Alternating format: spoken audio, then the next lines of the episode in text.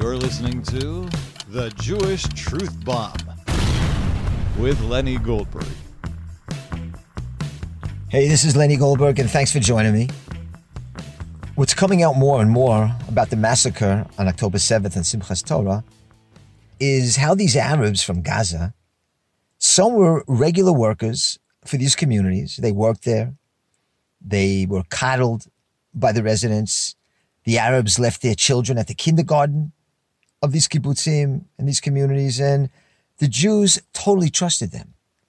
They would call their Arab handyman their connection to Gaza. There was a couple that used to drive the Arabs from Gaza back and forth to the hospital. So they had great relations with their Arab neighbors, just like the Jews and Arabs got along in Hebron until the 1929 massacre. It didn't take much to turn those Arabs into monsters. And because these Arabs were working in these communities, they knew these places so well, they had it all mapped out. They knew where the head guy of the security lived. They knew where the gan was, the kindergartens. They knew where everybody was. They had these places scoped out. They had the intelligence, and they received that intelligence from those nice Arab workers who were working there. Now, this has got to be a lesson to the communities in Yehuda and Shomron, who totally depend on Arab labor, except for a select few, Batayan, Yitzhar, Alan Moray. There are a couple of settlements that use just Hebrew labor. But for these settlements to continue to use Arab labor after what happened, and as time goes on and the memory fades of the massacre, you'll see the Arabs coming back to work in Yehuda and Shomron. In Europe, before the Holocaust, all the Jews who were living in Poland, Germany, and Austria, Czechoslovakia, any Jew will tell you that they get along just fine with their non-Jewish neighbors. They never felt anti-Semitism. And for years they lived with their Gentile neighbors in harmony. But then, when push comes to shove, those Gentiles who are always nice to you, who you always got along with, when push comes to shove, they're going to line up with their own. So at the end of the day, you're still a Jew, and they're a Gentile. When the Arab turns on you, he doesn't just side with your enemy, but he'll happily murder you in the cruelest way. And Rabbi Kahane never stopped warning us of the face of Yishmael in every possible way, through his books, through his lectures. And I want to read one particular article he wrote in 1989. I'm not going to read the whole thing, just some of it. And the name of the article is The Holocaust of Yishmael Future. And what happened was that the body of a 38-year-old Jew named Mikhail Ashtamker, whose family had come from India and lived in a poor moshav in Jerusalem, his body was found so badly mutilated, and the rabbi describes it in detail to scare us, because he saw the tip of the iceberg. He didn't have to wait until it happens on a massive level. He didn't have to wait until you have a massacre like the one we just had. It was already happening, but it was happening sporadically.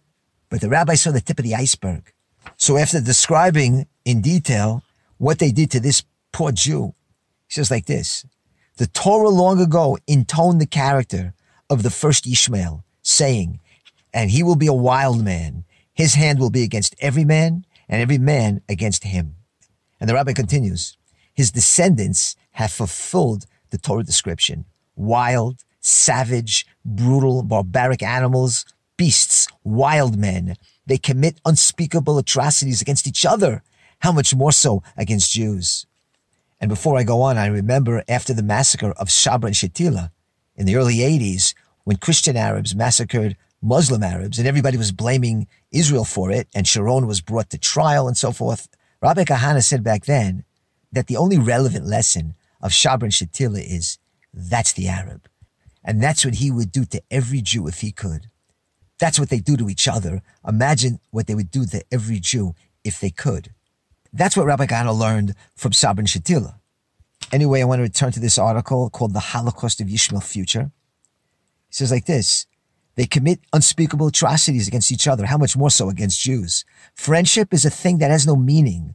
A word, a promise, is made to be broken. And so the Ishmaelite murderer and the Jew murdered worked together and shared life together. That's what happened with this particular Jew and his murderer. No matter, while the Jew slept, the Ishmaelites murdered him. It was so similar in Hebron in 1929. There too, Arabs who had lived side by side with the Jews for decades, even centuries, one day turned on their neighbors in a savage outburst of Yishmaelism. Jews were massacred in ways too brutal to describe. Women, children were savaged and hacked to pieces. Yishmael, the wild man, from time immemorial. So what happened 2 weeks ago, it's nothing new. The only difference is you can see it now on your phone. The rabbi continues, and this is what they would do to every Jew if we would be so mad as to allow the mad leftists of Israel to win their struggle on behalf of the oppressed Palestinians. Every Jew who sits quietly and allows these disturbed reform rabbis in the American Jewish Congress, the Schindlers, and all these other leftists of that time, all these products of a diseased exile, as long as we let them have their way to continue their march on behalf of the poor Palestinians, anybody who's quiet about that will share in the crime of the Yishmaelite Holocaust if, God forbid, it should ever succeed. So the rabbi is concerned here already in 1989 about a Yishmaelite Holocaust. And so never forget the name Mikhail Ashtamker. That's the name of the murdered Jew. Never forget that he was murdered by Yishmael. Never forget how he was murdered by Yishmael. Never allow your rabbi and leaders to refuse to speak up to their congregation about the murder. Never allow the diseased, including those who describe themselves as centrist Orthodox, to lead Jews astray by perverting Torah and speaking of Jewish morality and mercy for Yishmael. Demand that the normal Jews be allowed to speak in your synagogues. Do not take no for an answer. Do not allow them to bar the voices of sanity. For we here in Israel face the Holocaust of the hatchets and knives. We face the Holocaust of Yishmael future. And the Jewish liberal leftist axis helps Yishmael sharpen his bloody axes. So that's one of a myriad of articles that Rabbi Kahane wrote about the impending danger. And of course, the rabbi didn't only write about it. He spoke about it all the time. Listen to this. If these people could, if they could, they would bring upon us a Shoah, a Holocaust of hatchets and knives. I don't know what is wrong with us. I only know that we are not a normal people. I only know that if you are fighting a war, you don't love your enemy, you hate your enemy. And if you don't hate him, you are going to lose the war. And it's not just Rabbi Kahane. Anybody hear of Naomi Shemer? Naomi Shemer was a famous Israeli singer. She wrote and sang the famous song, Yerushalayim Shel Zahav, Jerusalem of Gold. She wrote that after the Six-Day War. So she's old school. And I guess in those days, not all entertainers were leftists, like the Hollywood artists of today and the Jewish artists of today. I guess there was a time when there were normal entertainers. So Naomi Shemer, she was Yemenite, by the way. Maybe that's why she was normal. She was a real national treasure, besides being a singer and a songwriter. And this is what she said about the Arabs many years ago. She said like this, the Arabs, they like their murder hot and wet. And if they ever get the chance to do it, we are going to miss the sterile, efficient gas chambers of the Nazis. That's what Naomi Shemer said. And you know, it's incredible that even now, after what happened, you don't hear from the pundits out there, all the commentators and the right-wingers, what the source of the problem is. Why has this come upon us? I was in Baltimore last week, and I heard some far-out stuff. I actually heard a rabbi say, and he's considered a gadol over there, he said that it happened because this past Rosh Hashanah, you see, we didn't blow the shofar because Rosh Hashanah came out on Shabbat. And that caused all kind of problems with Shamayim. I can't remember the vort, but that's your classic Galut explanation. But even our people, what are they doing? They're blaming Oslo and the evacuation of Gush Katif. That's why it happened? That's the culprit? But that's not it. The Oslo Accords, that was a symptom. It was a symptom of having Arabs in your land. You see, we got this problem in Israel. We got a lot of Arabs here. They're everywhere. And so what are you supposed to do? I mean, you have to have some kind of Hesder, some kind of arrangement. You can't just let this keep going on, right? Now, Rabbi Kahane suggested that, you know, we throw them out. But if you're not going to do that, you got to do something. So they came up with Oslo. They knew they can't handle all these Arabs. They knew they can't handle this huge Arab population. So what do they say? We'll let these Arabs, we'll let the PLO Arabs, Arafat, police the other Arabs.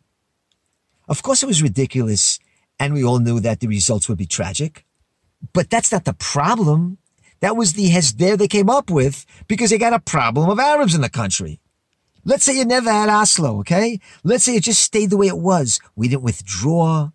We didn't give anything away. We just stayed the way it was. Those communities in Gush Katif will stay there, and the communities in northern Shomron will stay there. Well, don't you think they were in danger anyway? Don't you think this could have happened anyway? So it's easy to say, you're not allowed to withdraw. You have to hold on to the land of Israel. You can't do this, you can't do that. You can't make a pact with them. Yeah, but what should you do? I know what you can't do, but what can you do? You got to do something about the situation. You got to have some kind of solution. And Shimon Peres would always ask the right wing, who was opposing Oslo at the time. He'd say, Ma alternativa shalcha? What's your alternative? And Peres was right. The right never did have an alternative. That's why Oslo happened. Because if you have no plan what to do with the burgeoning Arab population, then you got to do something. And Oslo was that something.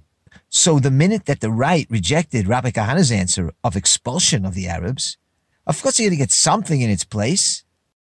So Oslo is not the problem. It's a symptom. If we had just let the status quo remain and not have Oslo, we'd be in the same amount of danger. Like I said, last week I was in the United States for a week or so.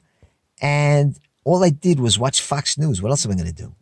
And every second, 24/7, was on what's going on in Israel, the war in Israel.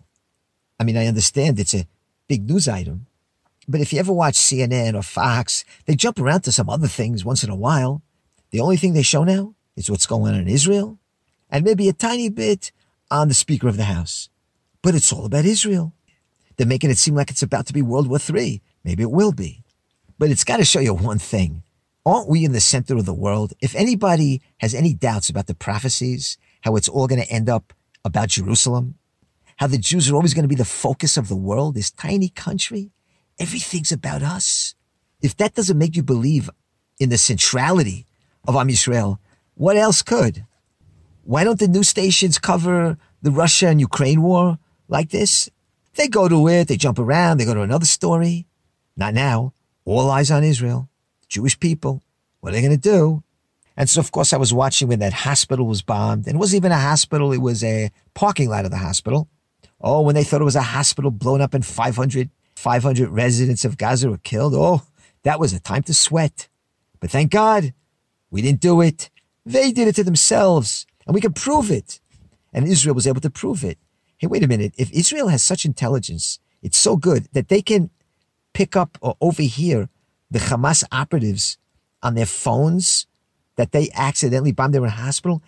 Why couldn't they detect the largest terror attack of all times that's been planned for a year? But that's another podcast. But the thing is this. Okay, the Arabs blow up their own hospital. And so everybody's expressing relief. Oh, Baruch Hashem, they did it to themselves. We didn't do it. Shouldn't we be celebrating and saying, yesh, yofi, they launched a missile intended to kill Jews, and it killed Arabs instead. How glorious is God, measure for measure. So, no, instead we repeat the same drivel, how the Hamas doesn't care about their civilians, you know? They don't care about human life. They use them as shields. If I hear that one more time, I'm going to puke. The Hamas doesn't care about the Arab citizens. I don't care about them either. Rabbi Kahane always said that the life of one Jewish soldier is more valuable than all the Arabs in Gaza put together. And of course, it was big news. Biden pays a visit. He paid a visit to Israel. It took him a couple of years to meet with Bibi. He didn't meet in Jerusalem, only in Tel Aviv. And of course, he didn't come to support Israel. He's still giving money to Iran. He's the cause of the proliferation of the Hamas and the Hezbollah. He came to handcuff Israel. And a few days ago, he gave a speech to the American public, which made no sense. He basically paralleled what's going on in Israel to what's going on in Ukraine. You know, you watch this guy, Joe Biden, and it's unbelievable that he's the leader of the free world. Sleepy, sloppy Joe.